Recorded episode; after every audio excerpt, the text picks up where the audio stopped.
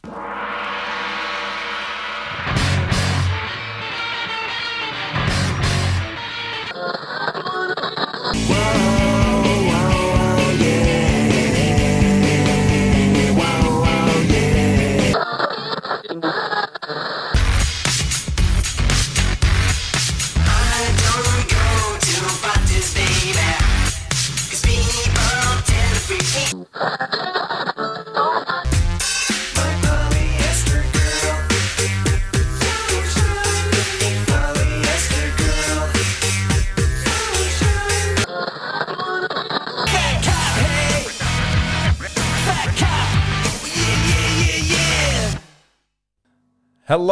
and welcome to Holsh Fidelity episode 5. Today we're going Aussie with one of the greatest live acts that have been kicking around since the early mid 90s and today it is Regurgitator. Hailing from the Aussie scene, they're a musical force that refuses to be boxed in. These trailblazers, fronted by the dynamic Quan Yeomans, dish out an electrifying concoction of alternative rock that's anything but conventional. Picture this a fusion of rock vibes, hip hop beats, electric grooves, all served with a side of irreverent and satirical lyrics. Their debut album, Tu-Plang, dropped in 96 and sent shockwaves through the music scene. With Ben Ely laying down bass wizardry and Pete Kostic on the drums, Regurgitator doesn't just make music, they create an experience. Known for their playful spirit and adventurous sonic palette, this trio continues to defy expectations, earning them serious street cred and a devoted fan base. And when we talk fan bases, no one gets bigger than the guy that's joining me right now, Johnny Ashman. How you going, mate? Hello, mate. so you've seen them once, or what? What do you reckon? I've seen them once. Or, I've seen them once or twice. Yeah. so we're, we're just saying it's my favourite, you know, Aussie live act. Yeah. So how many times do you reckon you would have seen them? Oh, upwards of fifty times. Holy shit! I would say that's incredible. You know, like because they're the mainstay on the festival circuits, you know, your big day outs and your your livids and everything. They were just always on, and you always made time to. Even though you'd seen them so many times before, you just knew they were gonna they were going to deliver. Yeah, an epic set. So you'd, you'd make the time to go and check them out. Yeah, and when you talk about these fifty times, had you started seeing them like right from the get go when Blubber Boy and that new EP was out, or? Um, I've the first ever time I saw them was in '96. So uh, Tu-Plang had just come out, and they did a free uh, Save the ABC like Triple J, Save the ah. ABC benefit gig. Because oh, don't know if you remember back then they were talking about cutting back funds, and there was there was talk they were going to actually lose Triple J. I do remember um, that. Yeah. Yeah, yeah. So they did this fundraising concert. And, I, and I, I, just did a bit of a Google to reflect back on it. And they, they actually had like kids performers, you know, like I don't know if it was B1 or B2, but they had like kids act on as a support act. And then all these young punk 18 year olds were like hovering at the, waiting for the Gurge to come on. And they came on and they just almost knocked the whole set over and they're jumping up and down like, like maniacs. And these, these these mums are like ripping their kids out of the way. And, oh. and, yeah, like that was that was the first live experience, and then just fell in love with him. Yeah. From there, as as a live act, anyway. So, but yeah, look, I, you know, had was into them when they had their the first EPs out, the new and the, the self titled. Yeah, yeah. I think yeah, it was the self titled, the one with the hamburger. That's right. Yeah. Yeah. Okay. Yeah, I, I like that and couldn't do it. And, songs that just missed out on my top fives. Yep. So when when you say like okay, you, they won you over early there with the, the Tu-Plang and the, the EP days, and they had a you know a pretty hard rock alternative rock sound back then, and then over the years they changed a lot. Like they started bringing a lot of different influences, a lot of electro and and the like. Did that Yeah. sway you at all, or did that strengthen it even further for you?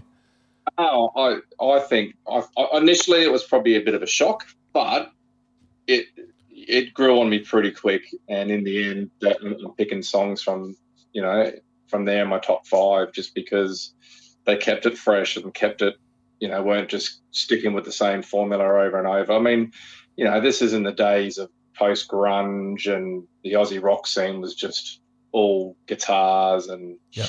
and um, it was all leaning towards rock and punk and Mm. that sort of thing. And then Unit came out '97 and just blew everyone away, won all the awards, and And then they transfer all those into live acts, and they're incredible. Like I watched them about four months ago up here in Townsville, and they played the entire unit album, and every single one had the crowd in in raptures. So. Yeah. It's it's amazing that they, they do have these different blend, but they're all made for, for live music. yeah, that's right. And, and just so much fun on stage, stage, so much energy for a bunch of what they've got to be 50, you know, mid 50s now, like jumping around on stage. Like they're just, yeah, definitely know how to get the get the crowd pumped up. We we saw them recently support Weezer. You know, like I wouldn't say they blew Weezer off the stage, but it was a it, it was a fantastic opening support act. They came out dressed as nuns.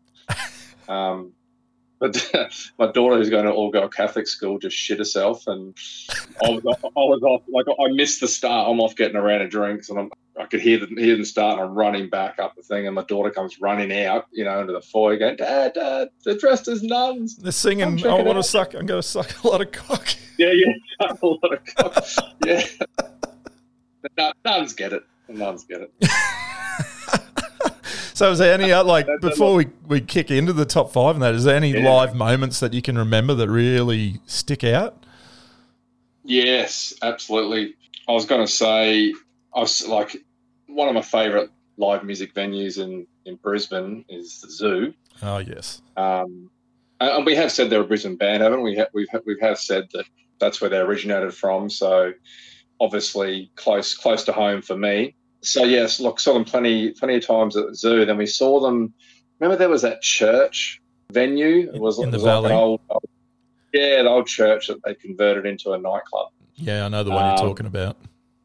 Yeah, and we went and saw them there, and I, and I think we hadn't they hadn't toured for a few years, you know, and hadn't seen it for a few years, and this was sort of early two thousands, and got got the rock bus up, and you know, sort of tickets for everyone, and it was just a, like an, an awesome night. Probably had like twenty odd people there, Yep. and, and just had the whole place, whole, the whole church rocking at its foundations.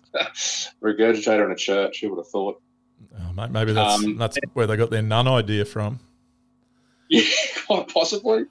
Yeah, and then yeah, we actually in 2019 we went down to we took the kids to their first music festival down in in Melbourne, Werribee, called the Lost Lands Festival. It was like a, a family orientated festival, Yeah.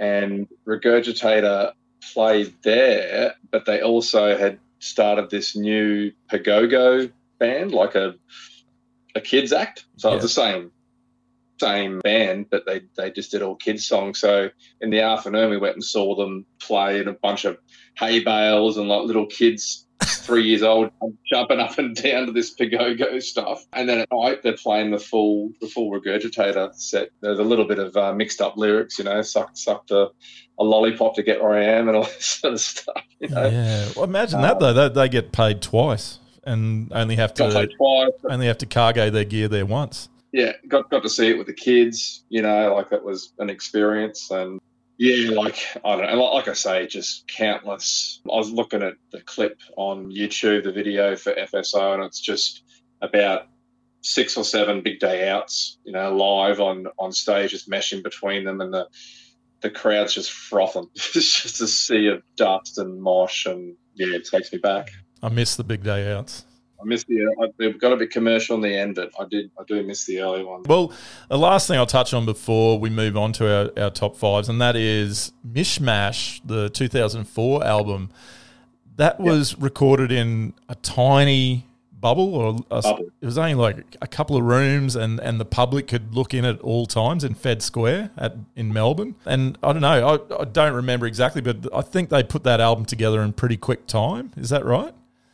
Oh, they they were in there twenty four seven. Like no one could leave. They had they had that Jabba From, from guy V in there. Like from V yeah, Channel. From v. so I mean, how long can you be locked in a fucking bubble with Jabba for? um, you just go insane. I reckon they knocked that album out pretty quick. But what an album! Yeah, You know, like it had been it had been a few years, and yeah, so many hits off off that album. Just so good. Okay, well, maybe we'll we'll move into or start rolling into our top five. But before we bring in number five, since you are such a huge fan of the Gurge, have you got any honourable mentions that you'd like to put out there? Honorable mentions. Yeah, any that might have just missed your five, or maybe something a little Oh, bit different. Oh, look, there was plenty. Like it was, it was, it was uh, pretty tough doing the the short listing. Yeah, like, like I say, I, I really like I like it like that. Like that was that was off that first first EP.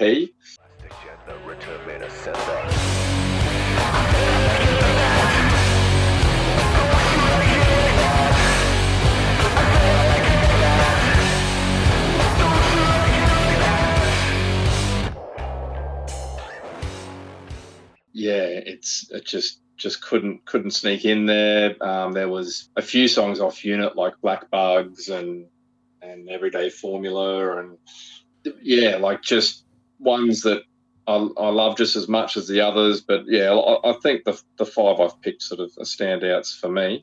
Okay. Yeah, well, I just want to give a, a big a, a shout out to a song that wasn't in my top ten or anything, but stumbled on it during this research, and it's called My Ego. And man, I, I played it this afternoon, and I've been singing it all day, and it's got a very prominent trombone part right through it.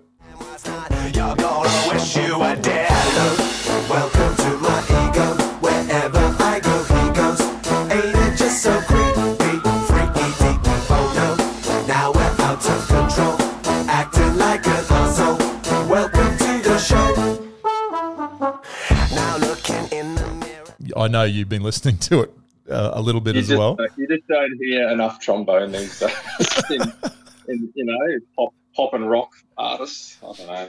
Okay, here we go. So I will start because you're the resident expert on regurgitator. So my takes on these will be short and sweet, and then you will be treating treating the listeners with your knowledge. So starting with number five. Number five.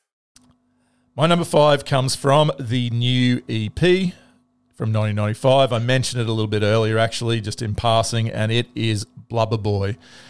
Now, this is a nostalgia pick for me. It's the song that started, got me going with, with Regurgitator back in the day, and it was a, a period where music was starting to mean a lot to me, starting to head to a lot of gigs, small gigs, and Regurgitator obviously were touring a lot in our local area. So Blubber Boy was was very significant in that regard.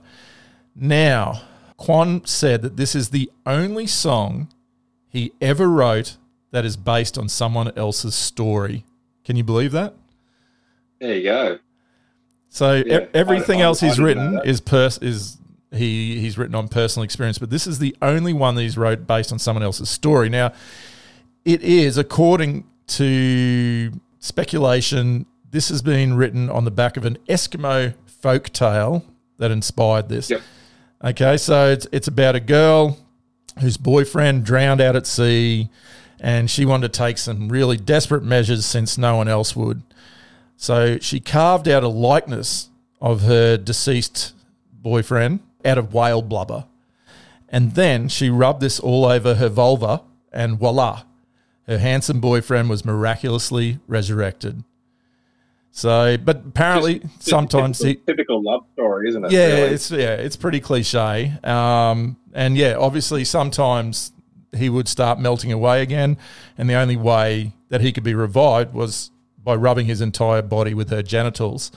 So you know, it's a it's a yeah cliche love story, but still still grabs me. And um, to this day, it, I mean, it's a pretty straightforward rock song, and I think they obviously expanded on their sound a lot more since then. But for me, it takes me back to one of my favourite times of my life for music around that 95 mark. So it's slipped in at number five.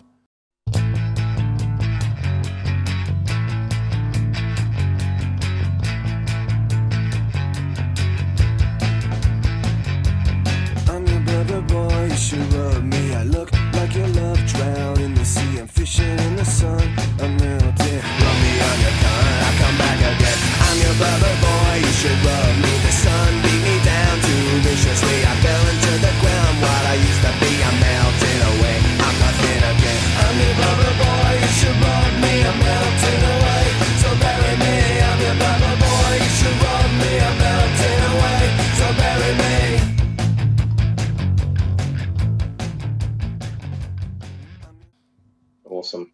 Great pick. Yeah, like of, of all the of all the stories he could have picked that he had, didn't create himself, um, he picked this one. It's so fine, isn't it? Yeah, what's going on? Righto. Um, coming in at number five, I had the Kung Fu Sing. Ah, yes. Happiness is. playing. Happiness is. That's right. A uh, box of fortune cookies. so, from from the research I've done, they went to Thailand to record this album, Right. and Tu-Plang is Taiwanese for jukebox. There you go. A little bit, There you little go. bit of Gurge tribute. Um, but yeah, look, this this song was just a standout for me on that album, just with their their mix up of of rock and hip hop. This might sound cheesy, but to me, Regurgitator are kind of like the Aussie Beastie Boys. You know, like they sort of mesh that rocky hip hop and a lot of other genres as well. But I get a lot of influences out of Beasties Yeah. when I hear them, especially with this song. You know, And I, I think Beastie Uh, Boys, even as they progressed through their career, they sort of brought in a, bit more electro as well. So I think that that does correspond. Yeah, yeah, they mix up their mix up their genres a bit too, for sure. Yeah, look, this this one is yeah, like you know, ca- catchy, a catchy song that gets stuck in your head, and fantastic live. You know, like what they were in the early days, like just brought the brought the mosh pit to a froth.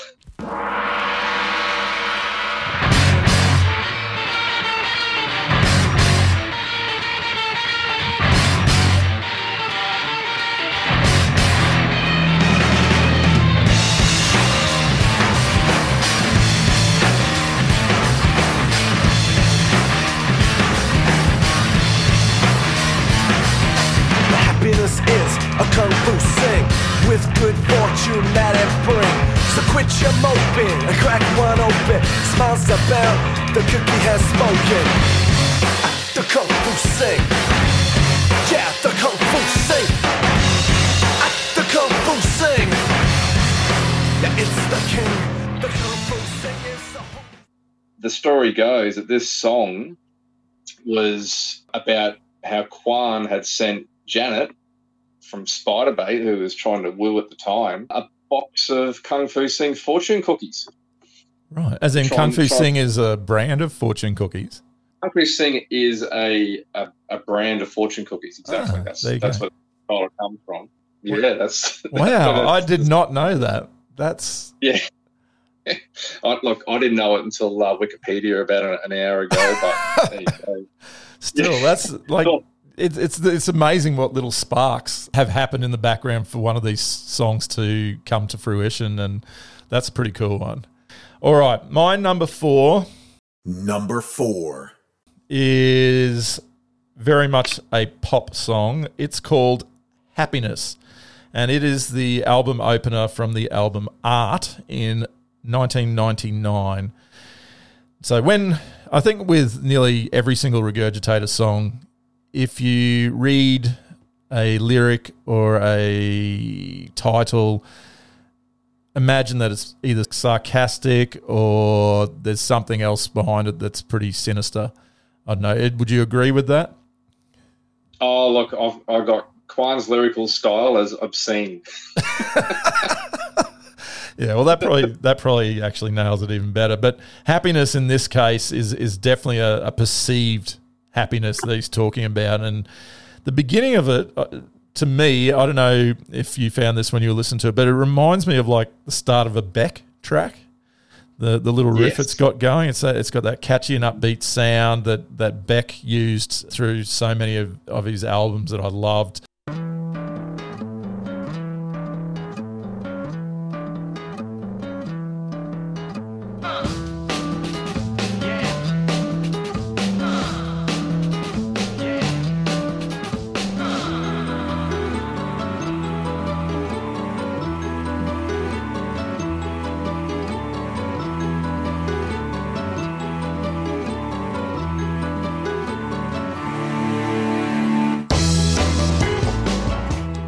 Definitely reflects a more pop orientated song.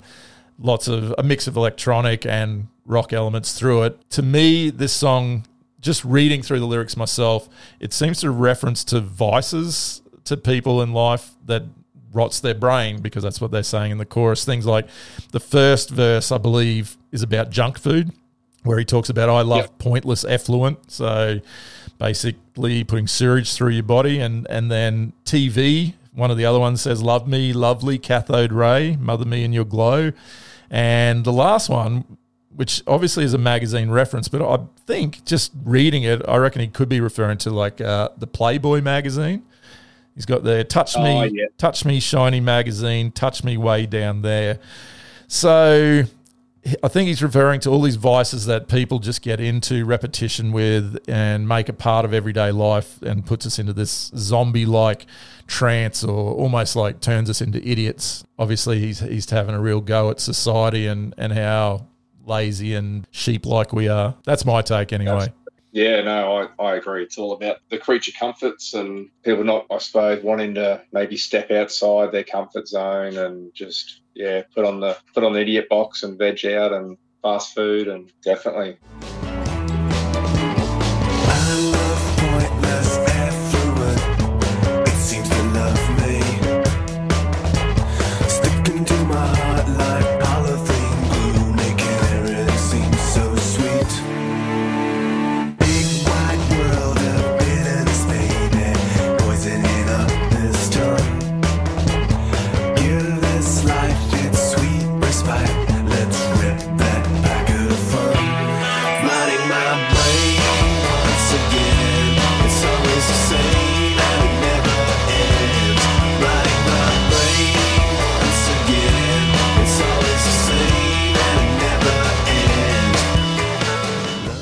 I'm, I'm real. I really like this song. So it, it's definitely one that I, when I started researching the Gurge, I didn't have it on my radar as a, a top five song, but I honestly I enjoyed it a lot. So it's it deserves a spot in there for me. All right, Johnny, number four. Number four. Righto, number four. This is pretty new song, I suppose, compared to most of my list. It's their newest one off the Love and Paranoia album, and it's opening opening track called Blood and Spunk. just I love, love saying the track title, um, but it's just like another classic, catchy riff and an infectious bass line, sort of song that just gets gets stuck in your head but yeah, just just his lyrics and the, the images that it conjures up, talking about love and spunk. I, I don't know. Yeah, well, I mean, I haven't looked into uh, the meaning or lyrics or anything, but my mind is wandering when that's the title. yeah, like there's there's not like they repeat a fair bit in the lyrics, but it's definitely you know lyrics is like assume the position, assemble the pose. You don't have to listen, just do what you're told. So, so you know, it, it's t- typical obscene Quan, but I, at the same time, it's just right out there. It's hilarious, you know. Blood and spunk is everywhere. It's it's in my head. It's in my hair. You know, like who writes lyrics like that? But the funny thing is, you hear that, like, you read that lyric, and it's not surprising in the least that it's regurgitator. Like, you, you almost expect it. You know what I mean?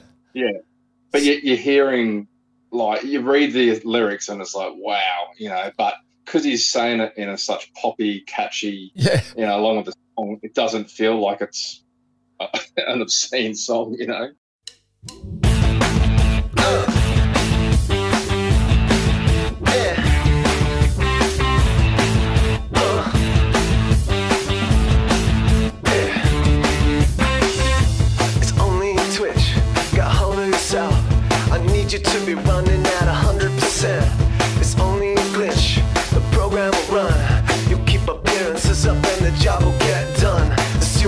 Position.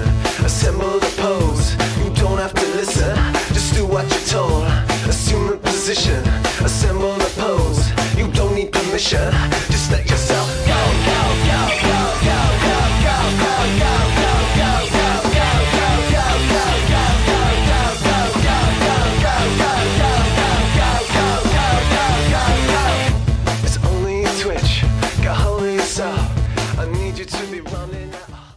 Think yeah, this album was they just had a new member join the band. Uh, they brought in a keyboard player. So they went from a three piece to which you know it had been a three piece for 15 years. So yeah, that, that just adds a bit more dynamic, I suppose, a bit more depth to the song. It's quite interesting. Like all of their albums are recorded in a different part of the world.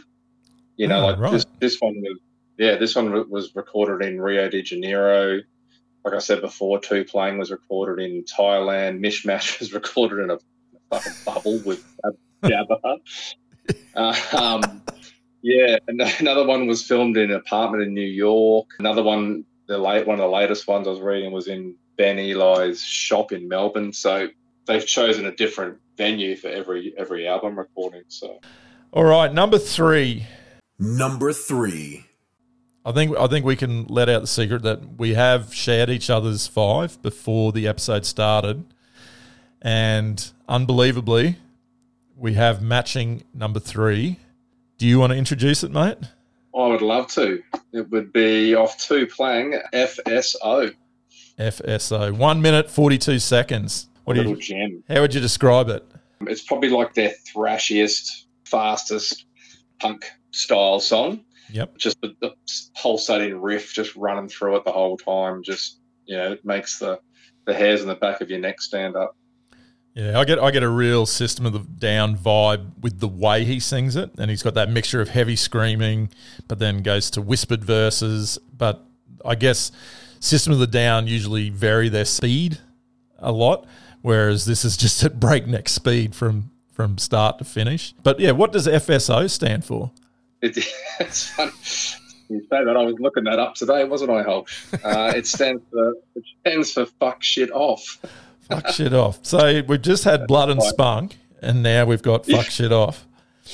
Shit Right. off. That's right. You read the have you read the lyrics of FSO?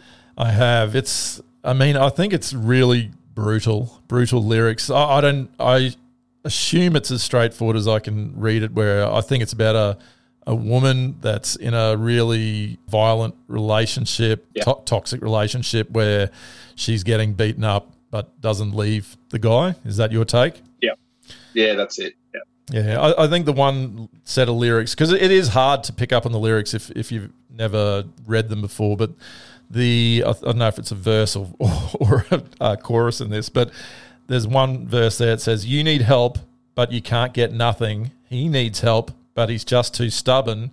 So when they come Yeah. with the bag for your body, so sad, too bad. Everybody's sorry."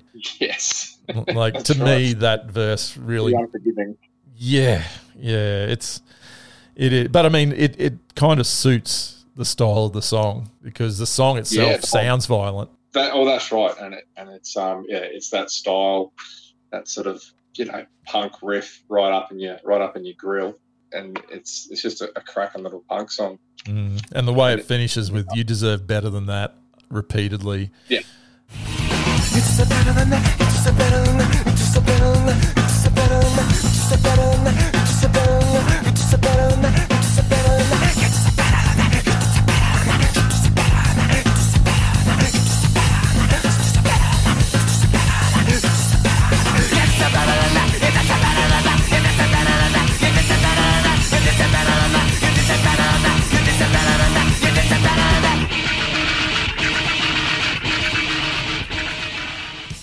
And even there, he goes from loud to whisper, and then like starts screaming it at at the very end. It's yeah, it's incredibly well done for a song of that nature. You know, meant a lot to him. Cut, cut and beat. You know, a situation he couldn't may, maybe help out on, so wrote a song about it instead, get it off his off his liver. But uh, yeah, it's pretty confrontational. All right, here is FSO or fuck shit off, depending how you like to name it.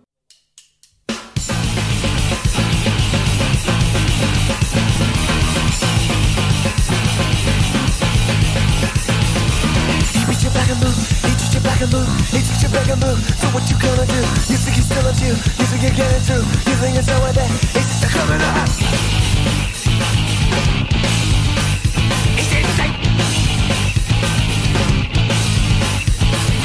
He needs help, but it's just too stubborn. You need help, but you can't get nothing. So when they come with the bag for your body, so sad to bad, everybody's sorry. You keep your mouth closed, feeling done. Take control of your life and survive. I tell you now, you gotta get out, you gotta get out. I tell you to be your shut up.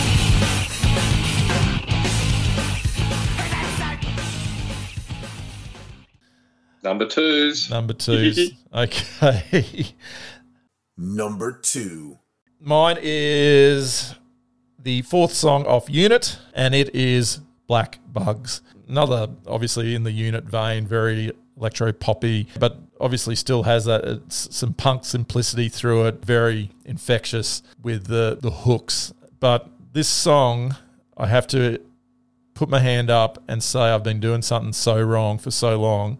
Up until this concert I went to four months ago, at the end of the, the, the chorus, what's at the end? What's at the end?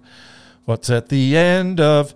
I was saying Saint Dreamboat for the last 20 years. What's at the end? What's at the end? What's at the end of Satan's rainbow? Not Satan's Rainbow. Not Satan's Rainbow. I had no idea it was Satan's Rainbow. And we were there at the concert, and a couple of girls I was with, they were like, I wonder when the Satan's Rainbow song's coming on. And I'm like, I didn't know any idea what they were talking about because I don't know. As- I have never delved into it, and I've just always sung what I thought I could hear. And, and when I first heard it, I thought it was Saint Dreamboat. But this song is another uh, similar to Happiness, I guess, where they were talking about fast food and and TV and all the rest. This one's on the topic of video games and how people can just waste their lives away playing video games. This is my take anyway, and and now that I know it says Satan's Rainbow, I think when it says what's at the end of Satan's Rainbow, it's basically a play on words with when you'd go in to look for your pot of gold at the end of the rainbow, but you can never get there. No one can get to the end of the rainbow. And it's a bit like that with video games. So Satan's Rainbow is you just keep going, you keep going, but what do you ever get when you complete a, a game or anything? Nothing really, except you've just Yeah. used a big portion of your life. That doesn't stop me from time to time. it's probably more prevalent these days with the amount of gaming and uh, the popularity than it was in 1997. But um, Mm, they're ahead Yeah, of their like time with some of these lyrics. uh, the whole album, really, like 97, man, this album could could have been fresh coming out in in like early 2000s, and so for it to come out, you know, in the middle of that heavy post grunge alternate rock on its scene is just Mm. unreal, way ahead of the time. the, probably the biggest reason I've put it up so high was it was so good live when I saw it, and just the crowd, the the singing amongst the crowd with with the band, and one thing I love about Gurge is they love the crowd. You get some bands that, that mm. they go through the motions, they play their songs, and yeah, they might be tight and and perfect in a lot of ways, but the Gurge love they interact with the cr- crowd, and when the crowd show that love back, you can you can tell on stage that these guys are just lapping it up. So Black Bugs was was one of those songs that I thought at the concert. I, I- I remember coming home and going, I got to play Black Bugs again, so I can I can sing Satan's Rainbow instead of Saint Dreamboat. I can sing the right lyrics. All right, I'll, we'll we'll give it a play now, so we can get on to your number two, mate.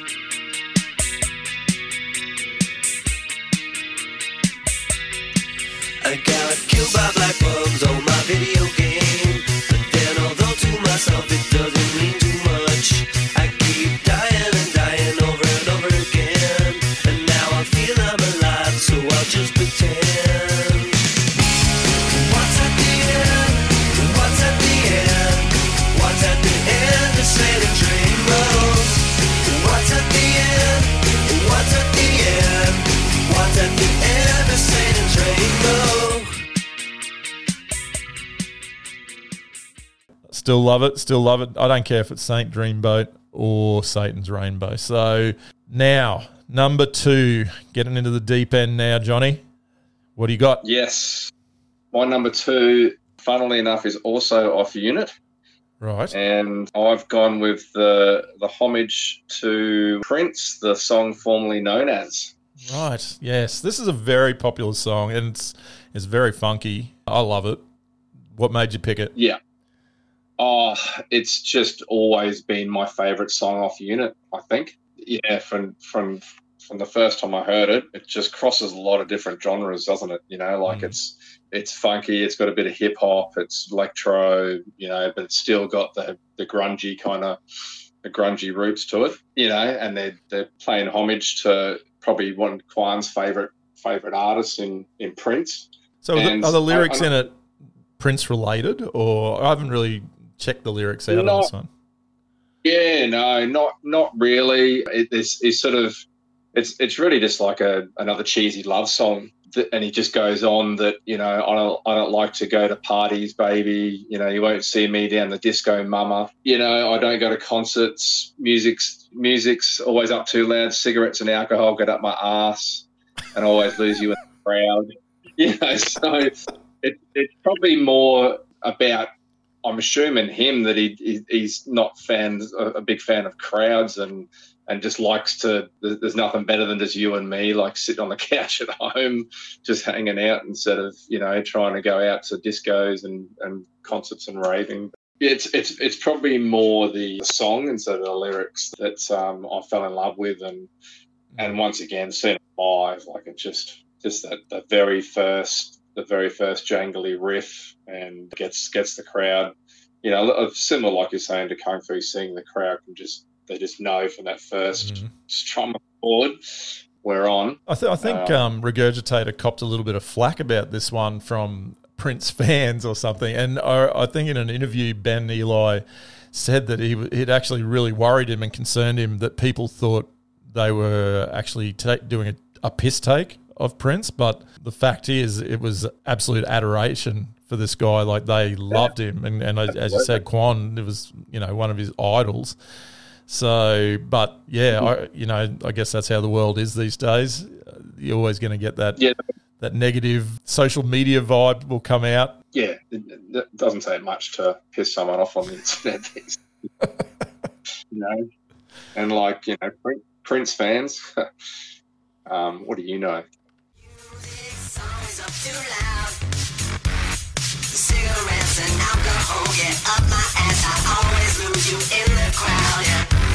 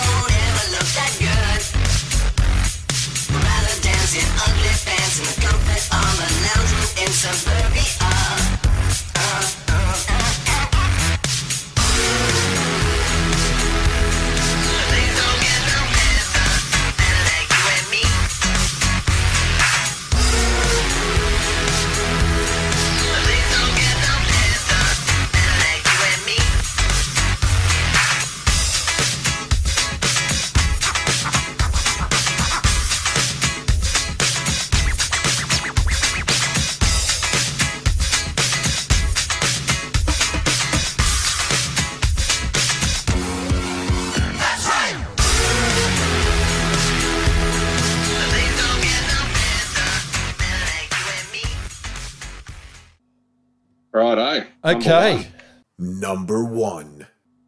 unbelievable. This. Now I mentioned before that Jon and I both had the same number three. We both have the same number one. Also, this one, this one's actually less surprising than the, the number threes that that matched up. I, I thought this was a, a fairly decent chance of happening because knowing Jon for as long as I have, and the love that we both had for this track from the get go. What is it, Jon? Track one. I think it's in our. You can have your opinion, but you're wrong. Um, playlist. I think it's in like the top. You know, it's one of the first ten songs. You know, in that that's a whole another story. But um, What makes track one so special, mate? Why is why is it the Grand Pumba of Regurgitator? yeah, look, I, I think it's. I think it's like one of the first Gurge songs that I remember hearing, whether it was on the radio, whether it was it was live, but just the the energy and the and and the lyrics, like yeah, man, it's it's it's just it's just out there. Yeah, I love I love how it starts. It's got that little guitar riff at the beginning. It's sort of like I know I, when I hear it, I think it's like a, like an Egyptian little sort of slower guitar riff.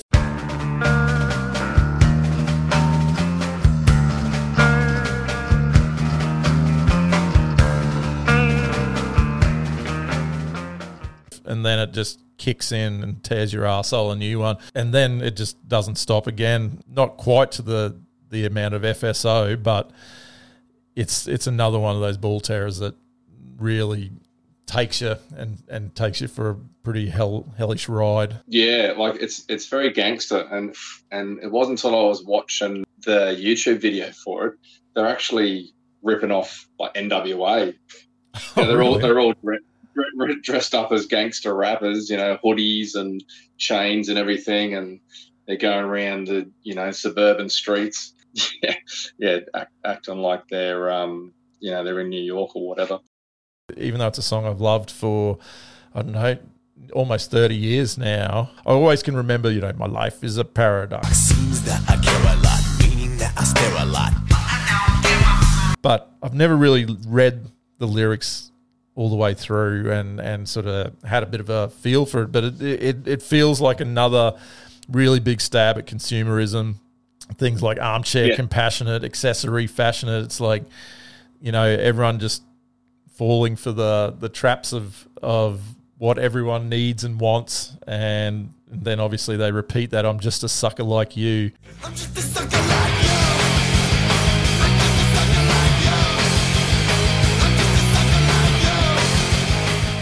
I just didn't realize they had so many themes around how shit society is. Yeah, well, I suppose it was just at, at that point in time, highly political and everything back in the 90s. And, you know, a slave to the market, market to the slaves. But but he's like, yeah, I'm, I'm no better than you guys. You know, I'm just a sucker like you.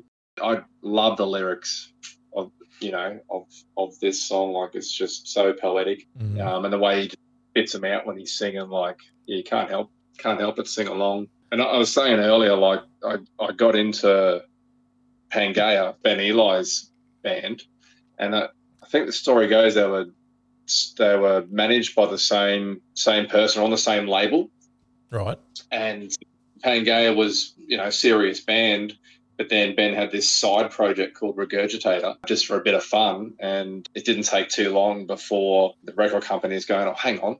You know, this this regurgitator, they're, they're pretty catchy. You know, they got you know because Pangaea was a bit more sort of thrash metal, same style of post grunge. And then yeah, Regurg- Regurgitator came out, and even though they were still before they started introducing electro and funk and all that sort of stuff, Yeah. they still had a certain hook. Look, you know, Regurgitator are just an, an all round fun band. I challenge anyone to see them live, or even to listen to their music and not have a smile on your face. Let's play our number one, track one, and we will come back to wrap up proceedings. Here is our number one, track one.